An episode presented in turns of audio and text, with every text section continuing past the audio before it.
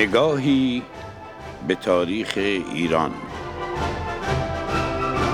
سلسله صفویه. فصل پنجم.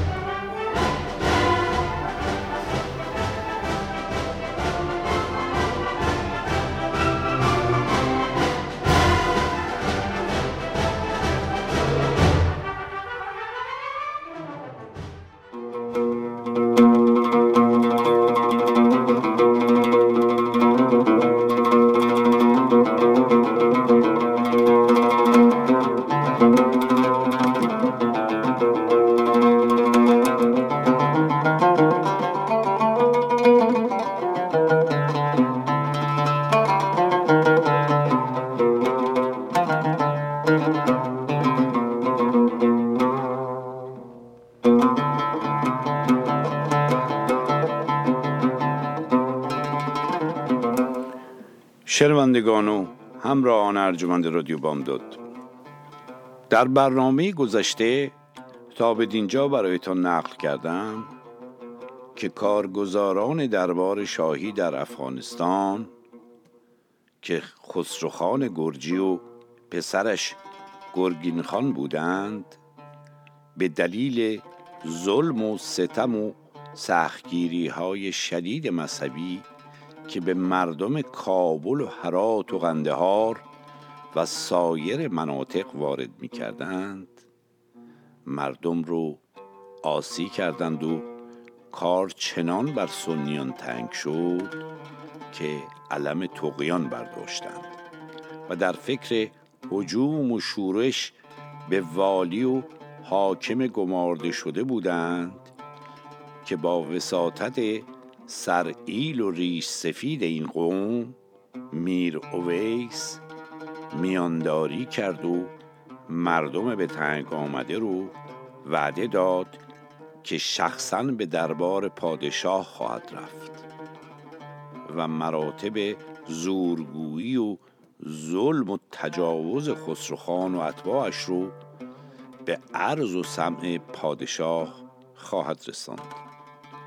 و چاره کار را مسلحانه انجام خواهد داد. به همین ترتیب با فراهم آوردن مقادیر زیادی هدایا و پیشکش و اموال آزم اسفان شد. ولی با آنکه همه اموال و هدایا رو واسطه های درباری به نفع خود ضبط و رب نمودند لیکن رخصت ملاقات و عرض دادخواهی رو به میر اویس ندادند. میر اویس نالان و پریشان و نومید لباس مبدل پوشید و به عنوان عمله ساختمانی در شهر تازه احداث فرهاباد که مورد علاقه و تماشای مکرر سلطان قرار داشت مشغول به کار گردید و در پی فرصتی بود تا بتواند مستقیما بدسلوکی و تعدی بی حساب خسروخان و فرزندش گرگین خان رو به عرض شاهی برساند که نهایتا این اقبال فراهم شد و میرویس در روزی که پادشاه با عمرا و وزراش به تماشای فرهاباد تشریف بردند خود را به سلطان حسین رسانید و با گریه و تضرع و ناله تظلم نمود و وقایع قندهار و حرات و کابر رو مفصلا به عرض آن فریاد رس ستمکشان رسانید. سلطان جمشید نشان بی اختیار از شنیدن این وقایع مغموم و گریان گردید. وزیر اعظم رو طلب نمود و به وی عطاب فرمود که ای ملعون و ای ستمکار بدنهاد.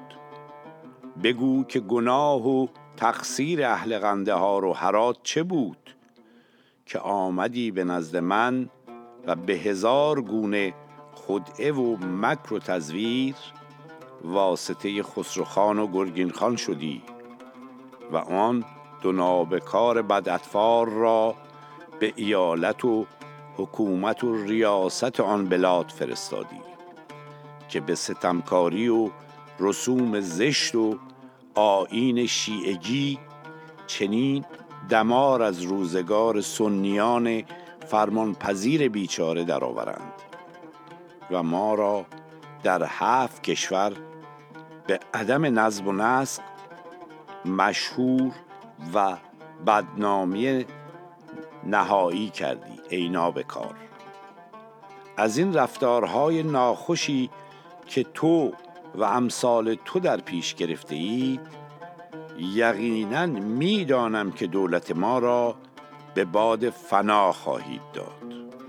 آیا ندانسته ای که پادشاه می باید که به عدل و احسان و حساب و احتساب نگهدار مال و جان و دین هفتاد و دو ملت مسلح خیراندیش همه مذاهب و ملل باشد و پادشاه نباید که دخل و تصرف در ادیان و مذاهب نماید و در حفظ و سیانت و رفع ظلم و تعدی و دزدی و راهزنی کمال سعی و احتمام نماید و همه اهل ممالک را اولاد خود بداند. و رفتارشان با خلایق باید مانند چوپان گله باشد. به زودی فرمانی اتابامیز به خسروخان و پسرش گرگین خان بنویس که اگر این رفتار ناپسندیده را ترک نمودی که خوب. و الا میفرستم شما را می آورند به خاری و زاری.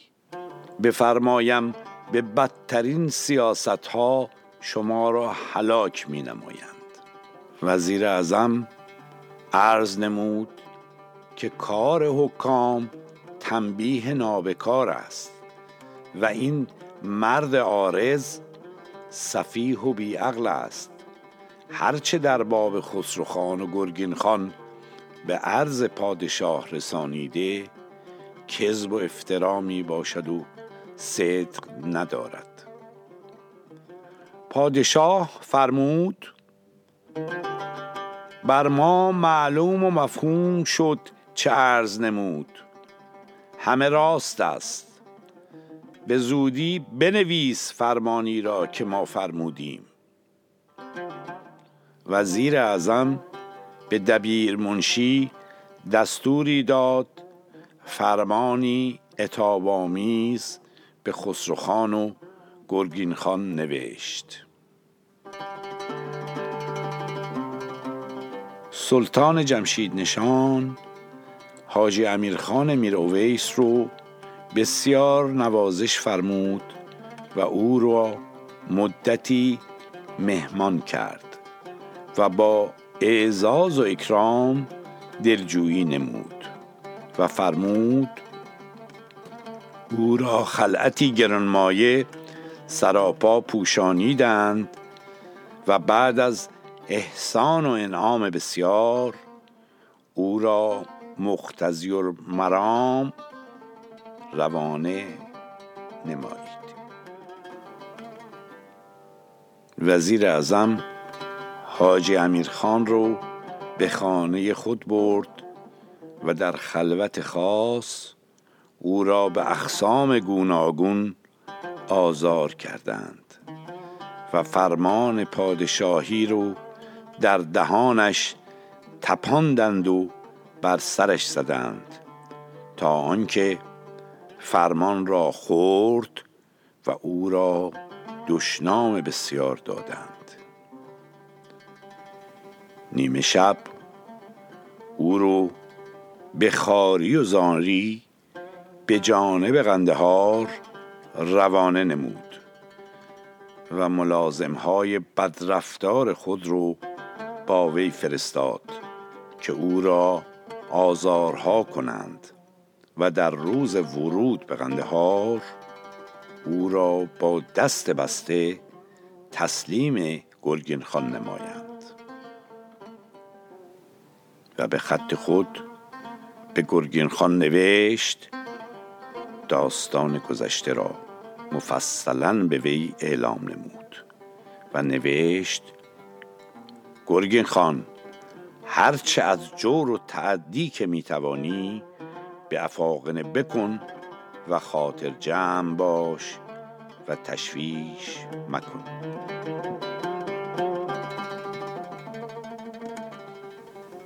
پس گرگین خان مانند گرگ خونخار که بر گله گوسفند افتد بر اهل آن حدود هرچه توانست از جور و تعدی و ظلم کم نگذاشت و فریاد و آه و ناله افاقنه بیچاره بر فلک آبنوسی می رسید و به درگاه خداوند ناله و زاری می نمودند. آخر الامر اعیان و اشراف و رؤسای سنیان افغان با حکم شرعی علما و فضلایشان با هم عهد و میثاق نموده و هم قسم شدند که بر خروج بر الامر واجب شد و جهاد بر ما واجب گردید. و سلطان جمشید نشان گرچه فرمانی از مستر جاه و جلالش مبنی بر رفاهیت و راحت و دفع جور و ستم از ما صادر نمود لیکن حسب الامر وزیر خیانتکار و کارگزاران نابکارش خلاف فرمانش رفتار کردند. سلطان جمشید نشان گویا به دست وزرا و عمرا و کارگزاران خود گرفتار و اسیر است و از ما بیچاره تر و درمانده تر پس ما باید چاره کار خود کنیم. آمدند و محمود خان فرزند حاج امیر خان میر اویس را که جوانی بود بسیار زیرک و توانا و صفاک و زرنگ و ریاضت کشت و چست و چالاک و شاگرد درویش کامل سید حسین شاه صاحب کرامات و مقامات بر خود شاخص و سالار نمودند و با وی هم قسم و هم عهد کردیدند و پنهانی با وی میثاق بستند. روزی سراغ گرگین خان را در حمام نمودند و به حجوم عام در حمام داخل شدند و گرگین خان و اتباعش رو به خاری به ضرب شمشیر و خنجر پاره پاره کردند.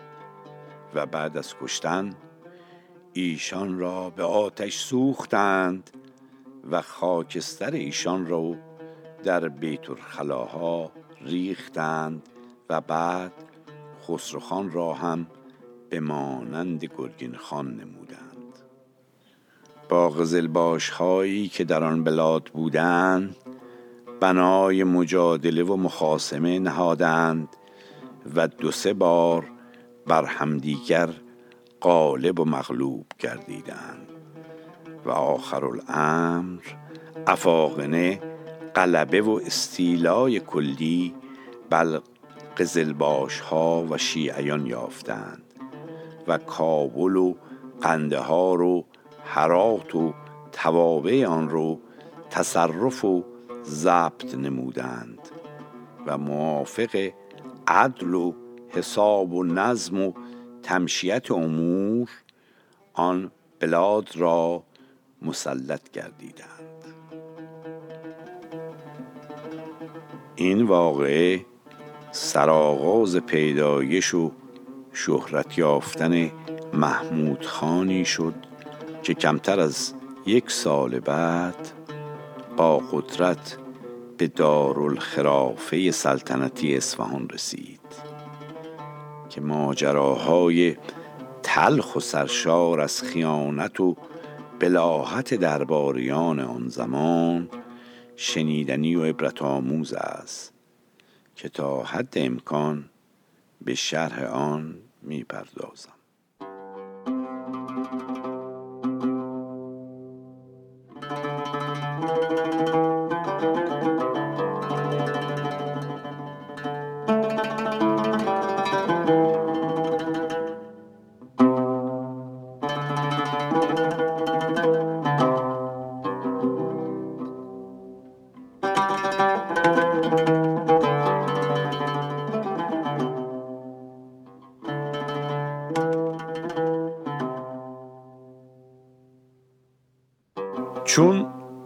خبر به ارکان دولت سلطان جمشید نشان رسید. این خبر رو از آن ملوک زمان پنهان داشتند. تا آنکه سلطان شبی خوابی دید و چون از خواب بیدار شد کیفیت آن خواب رو برای علما و فضلای دولت خود بیان فرمود. ایشان چنان تعبیر نمودند که هیچ گزندی به ذات مقدس ملوکانه نخواهد رسید و دولت پر افتخار شما به حکومت حضرت ولی عصر منتهی خواهد شد. فرمود شما را به سر مبارک خودم قسم می دهم که از این واقعه آیا خبری به شما رسیده یا نه؟ امنای دولت با سکوت سرها رو به زیر انداختند.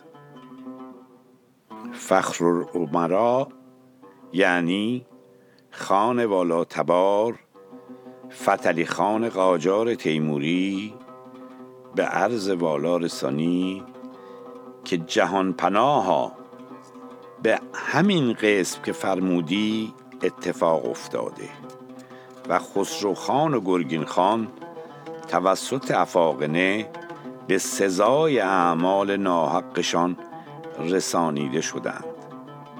پس وزرا و عمرا لابد و ناچار اقرار نمودند که بلی این چنین حادثه جزئیه اتفاق افتاده. چون بسیار جزئی بود و قابل عرض نبود به این سبب از نواب همایون پنهان داشتیم که مبادا از شنیدن آن مزاج قبله عالم متغیر شود. فتلی خان هم مردی است نادان و فضول و در این باب فضولی نمود. پس سلطان جمشید نشان فرمود آیا اگر به زودی سرداری با لشکر آراسته خونخوار روانه به جانب کابل و قندهار و حرات نماییم چون خواهد بود؟ ارکان دولت سلطانی به خاک پایش عرض نمودند که تو به اون الله تعالی خاقان هفت کشوری. اگر به سبب این فتنه جزئیه لشکر روان فرمایی در عالم بدنام و بی ارزه می شوی و با شوکت و قدرت و دولت و ثروت تو این حرکت ناسواب منافات دارد. باید وزیر اعظم به توایف مختلف افغان مانند عبدالی که زدیت با قبیله قلجایی دارند بنویسد که طایفه قلجالی را تنبیه نمایید و رؤسای ایشان رو با دست بسته به دربار معدلت مردان خاقانی بفرستند. پس فتلی خان قاجار تیموری به عرض والا رسانید که در این امر پرخطر احمال و تغافل باعث فتنه های عظیم و منشأ فسادهای آتی خواهد شد. این خدمت رو به این بنده درگاه محول بفرما که در این باب کمال سعی و احتمام خواهیم داشت. پس وزرا و عمرا جمیعا علا رقم فتلی خان قاجار عرض نمودند که فتلی خان مردی است نادان و بیهودگو و می‌خواهد بر ما تفوق و تفضل جوید و تحقیر تو و دولت تو می نماید و کاه را کوه و اندک را انبوه می شمارد. سلطان جمشید نشان فرمودند که بر من یقین حاصل شد که به علت نامردی و نمک به حرامی و خیانت وزرا و عمرا و مقربین درگاه هم دشمن بر ما غالب و مستولی می شود و دولت سیصد ساله و ممالک از تصرفم بیرون می رود و همه خراب و ویران می شود و همه ممالکم تلف می شوند و همه زنانم را از من خواهند گرفت و هر یکی رو به کسی خواهند بخشید.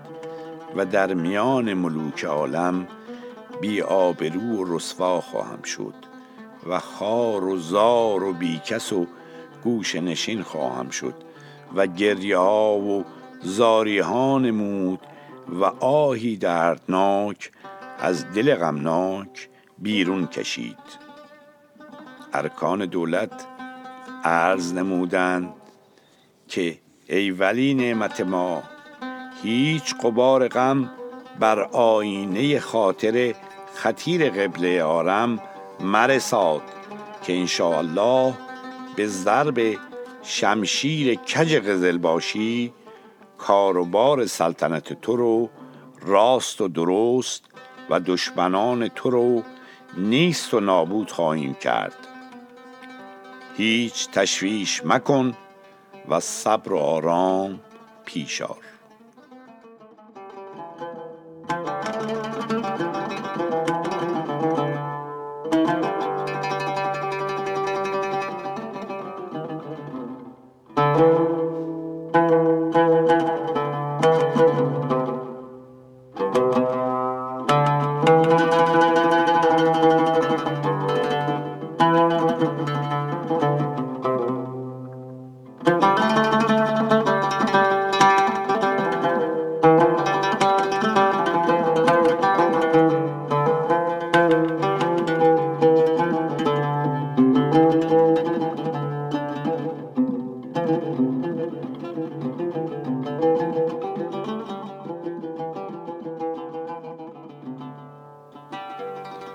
از سوی دیگر پس از به قطر رساندن خسروخان و گرگین خان توسط محمود خان ولد حاج امیر خان میرویس به ازن و رخصت درویش جناب شیخ حسین صاحب کرامات افاقنه محمود را بر خود مهتر و سالار و سردار خود اختیار نمودند و او تمشیت امور بلخ و کابل و قندهار و حرات رو داده و برای تسخیر ایالات نیمروز و سیستان و زابلستان روانه شد که چون چند منزل از شهر حرات دور شد قزلباش ها با هم اتفاق و اجتماعی نموده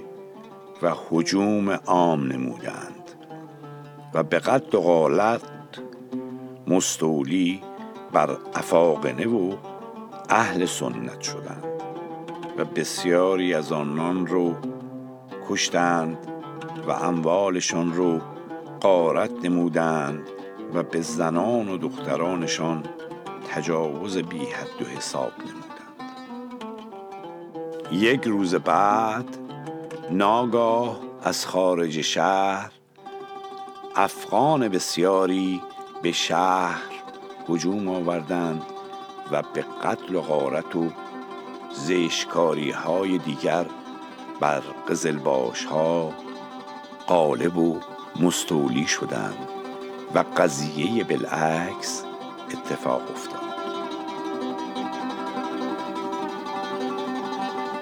لاجرم والا جاه محمود خان. بندک زمانی بلاد نیم روز و زابلستان و سیستان و بلوچستان رو مسخر نمود و به جانب کرمان توجه نمود. کرمان و توابعش رو به جنگ و جدل نیز تصرف نمود و آهنگ مملکت خراسان کرد. چون با لشکر خونخوار بیشمار وارد خطه خراسان شد و دور قلعه مشد مقدس که آن را شهر توس مینامند رو محاصره نمود از درون و بیرون نایره حرب مشتعل شد. خبر این حادثه جانسوز به عرض سلطان جمشید نشان رسید.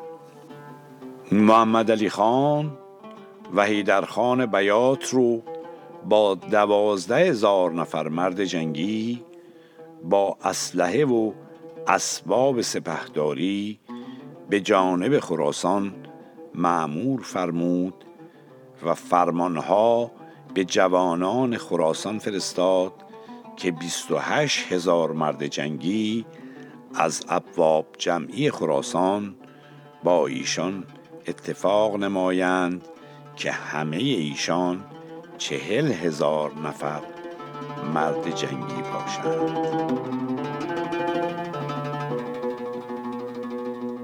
دنباله این ماجرا رو که چدال بسیار بزرگی بینه از یک طرف سپاه قزلباش به سرکردگی محمد علی خان و ایدر خان و از جانب دیگه سپاه محمود افغان بود در برنامه آینده برای شما شهر خواهم داد.